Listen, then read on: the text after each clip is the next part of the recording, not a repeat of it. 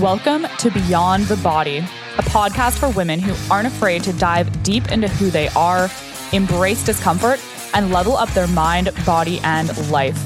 I'm your host, Christina Slater. If you've ever struggled with body image, self worth, or knowing how to take your fitness to the next level, you have come to the right place. We go deeper than just the latest fad diet or trending workout to provide you with the mindset tools to transform your body, upgrade your mind, and reclaim your life. Let's get into it. Welcome back to another episode of Beyond the Body. I'm your host, Christina Slater. Today, we're going to be talking about unworthiness and how, as women, we are constantly bombarded with this idea that we should look a certain way. And if we don't, that we aren't good enough. And the crazy thing is, so often we embark on a fitness journey, we start a program and lose all the weight, but we still don't feel good. We still don't like how we look. And it leads to us self sabotaging. And that's when this really becomes destructive because it's mentally, physically, and emotionally draining to live that vicious cycle of constantly being unhappy with who you are. So, in this episode, we're going to talk about those feelings of unworthiness, of inadequacy, and how it's really, really important to heal yourself from the inside out. I think a lot of women can relate and I think it's usually the people we least expect who often struggle the most because those are the people who are really good at masking their emotions. They are really good at putting on this front of, I'm fine, I love myself, I'm confident in my body. And they're so used to hiding their insecurities that it just becomes a part of them. I know because I used to be this person. And I see so many clients coming into our program who are in the same boat. A lot of the women that we work with are highly successful in many aspects of their lives. But on the inside, they have these feelings of unworthiness that they keep bottled in, these limiting beliefs of why they are not good enough. And so often, especially for women, these feelings of inadequacy stem from our body image. And that disconnect between the way we see ourselves and the way we think we should look.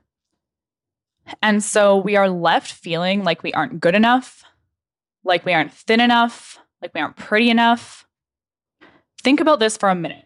When you look at yourself in the mirror, your true self, no clothes, no makeup, how do you feel about the person looking back at you?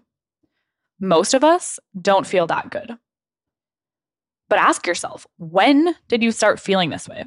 Because we aren't born feeling that way. So, why do you have these insecurities? Why do you feel like you aren't good enough? We aren't born with the idea of what beautiful is. That is socially constructed throughout our life. We are taught how we should look, we are taught how we should feel, and we are taught what's attractive and what's not. And we're given these expectations as to how we should be. And if we don't fit that mold, we feel like an outsider, a misfit, we feel abnormal. I'm pretty sure I'm not alone when I say there were many times in my life where I felt like I didn't belong. And so my story may be a little different than yours. And I'll be sharing all the details of it in coming episodes. But what commonly happens is we find these vices to distract us from the emotions that we don't want to feel. We turn to food, binge eating, we turn to drugs, alcohol, sex, even relationships. And sometimes the vices we turn to are not necessarily those toxic traits. They can even be things like exercising, making money, working, learning, anything that can distract us from our own feelings of inadequacy. We suppress, suppress, suppress, and that's what creates that separation separation within ourselves and separation from others. We are suppressing the hurt and the shame, and we feel like if we let these out, then we are a failure. For me, ever since I was a teenager, I've been chasing what I told myself was this desire to be elite. this desire to be successful. At 13, I was training my ass off in swimming in the pool 20 plus hours per week. At 15, I did two grades in one year so I could graduate high school at 16. At 20, I had my bachelor's degree. But despite succeeding at a lot of things, I had this voice in the back of my head, not even just in the back of my head, like in the core of my being, always telling me, like, you're not good enough, not good enough, not good enough. And I kept telling myself that it came from this desire to be an elite performer, but it actually goes a lot deeper than that. Yes, I wanted to be elite, but the reason I wanted to be elite was because I felt like I had something to prove. And I was masking my feelings of unworthiness with hard work. I thought if I just if I just keep being successful that one day I will feel like I'm enough. And like many women out there, my own personal feelings of unworthiness stemmed from how I saw myself, my body image. Every single day, I felt ashamed of my body. I wanted to love myself for all of the hard work and success, but I could not look past my insecurities. Hard work was my protection. And even though this drive and desire to succeed that I had was great in some aspects, it came from a horrible place of insecurity and it impacted every aspect of my life, especially my relationships. And I'm talking more so my romantic relationships, but honestly, all of my relationships because I felt disgusting. I felt like no one would ever want me. And that feeling transferred into my life as social anxiety in group settings because I always felt like everyone around me didn't want me there, even when I knew they did, even when I knew those people liked me, even when it was people that I loved. But my own head was telling me otherwise because of the things I thought about myself. In my intimate relationships, I never really opened up to any of my partners until I met my boyfriend, who I am with now, because I had myself convinced that the people I was dating didn't really want me around either. And I could never even comprehend how they think they could, because the truth was, they didn't really know me. They didn't really know who I was because I didn't allow them to. And I was subconsciously looking for reasons to solidify my belief that this person didn't want me. But no one knew this because I masked it with success and I never talked about it. But it manifested in my life in so many ways. Like in previous relationships, if my partner was tired and didn't want to have sex with me, I would literally feel so rejected and so ugly and like he was repulsed by me. And I felt this way not because of anything that he did, but because that's how I felt about myself. And I would look for every reason to solidify that belief because it was part of my self identity. And this is a thing that our brain does. Our reticular activating system is a bundle of nerves in our brainstem that subconsciously filters out things in our life that do not align with what we believe to be true. So, we are subconsciously looking for information everywhere that reinforces how we see ourselves. And that's why I tell my clients like, your thoughts matter. The way you see yourself matters. I appeared confident. I appeared to have this banging body. I had a degree. I had a big social media following plastered with these pretty looking selfies. But I didn't see myself that way. And it's not that any of that was fake or that I was oh so unhappy every single day, but it just goes to show you you have no idea what someone may be struggling with on the inside. But honestly, I didn't want anyone to know because I was ashamed of myself. I hated my body and I hated myself even more for hating my body that much. Ultimately, I was afraid of facing the shame and the hatred that lived inside of me. And I didn't want to break the image of success that I had portrayed for myself. So I just ignored it, despite how painfully destructive it was in my personal life. And like, not only was I suffering with serious body image issues, but I was also trying to deal with the pain of of my dad's death and losing the person who I loved the most on this planet and how that affected everything I did. And even though I had an amazing childhood and I've always had a good support system from my friends and my family, I still felt like I would never be good enough. And everyone's story is different, but for me, my feelings of unworthiness completely stemmed from my body. And again, I think that's part of the reason why I fell so in love with bodybuilding because standing there on that stage in a tiny bikini, having strangers in the audience look up at my body in admiration, it gave me that dopamine hit. That temporary hit of external validation that my body was beautiful. And fitness became my vice, my escape. It took away some of my pain.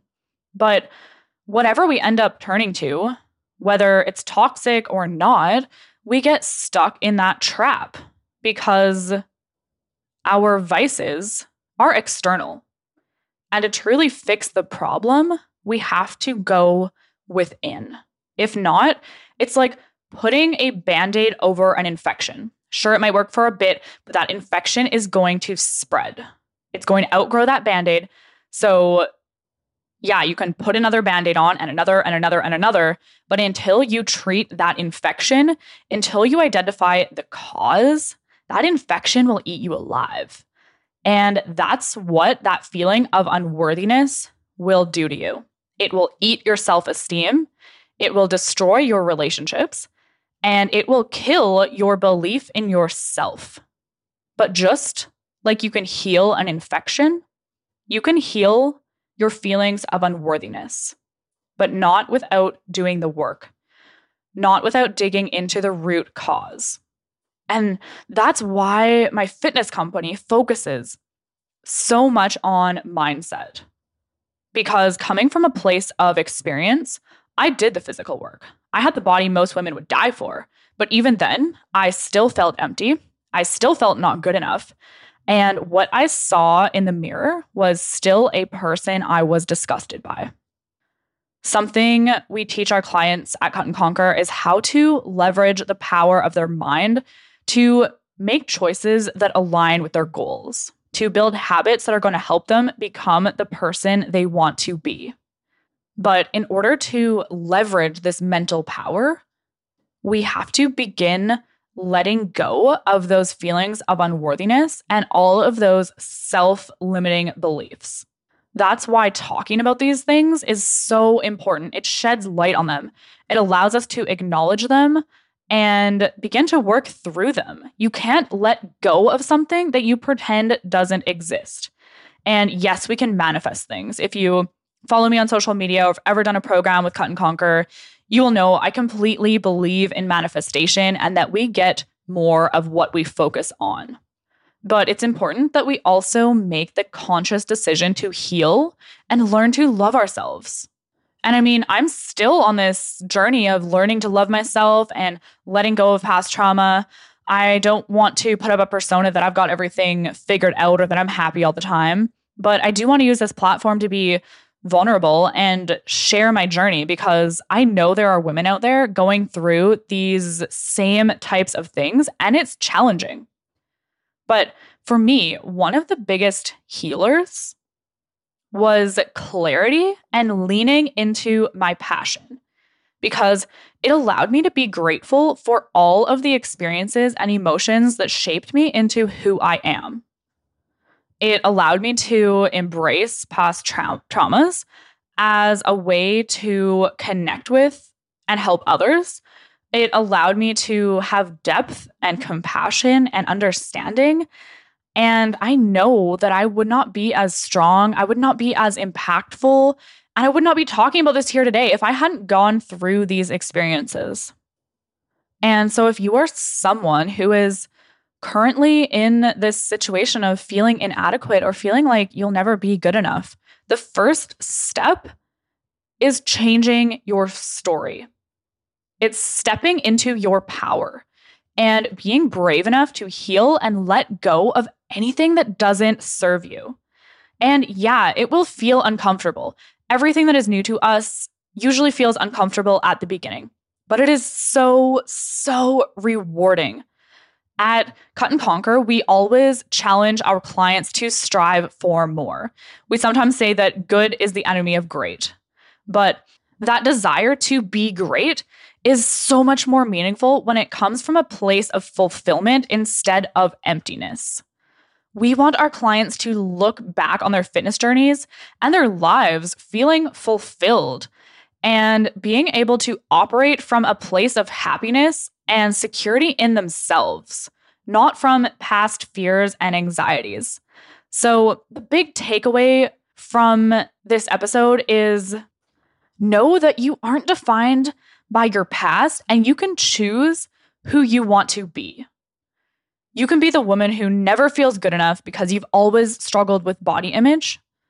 Or you can be the woman who reclaims her life and knows her worth despite struggling with body image. So that is it for this episode. Thank you so much for listening. If you like this one, please take a screenshot, share it to your Instagram story, tag me at Knifina, and I'll talk to you guys in the next episode. Thank you so much for listening to another episode of Beyond the Body. If you're getting value from the podcast, please don't forget to follow, rate, and review. It really goes a long way. And if you're ready to take your mind and body to the next level and you want to work closely with me and my team, head over to my Instagram page at Knifina and tap the link in my bio to fill in a coaching application to see if Cut and Conquer can help you transform your life.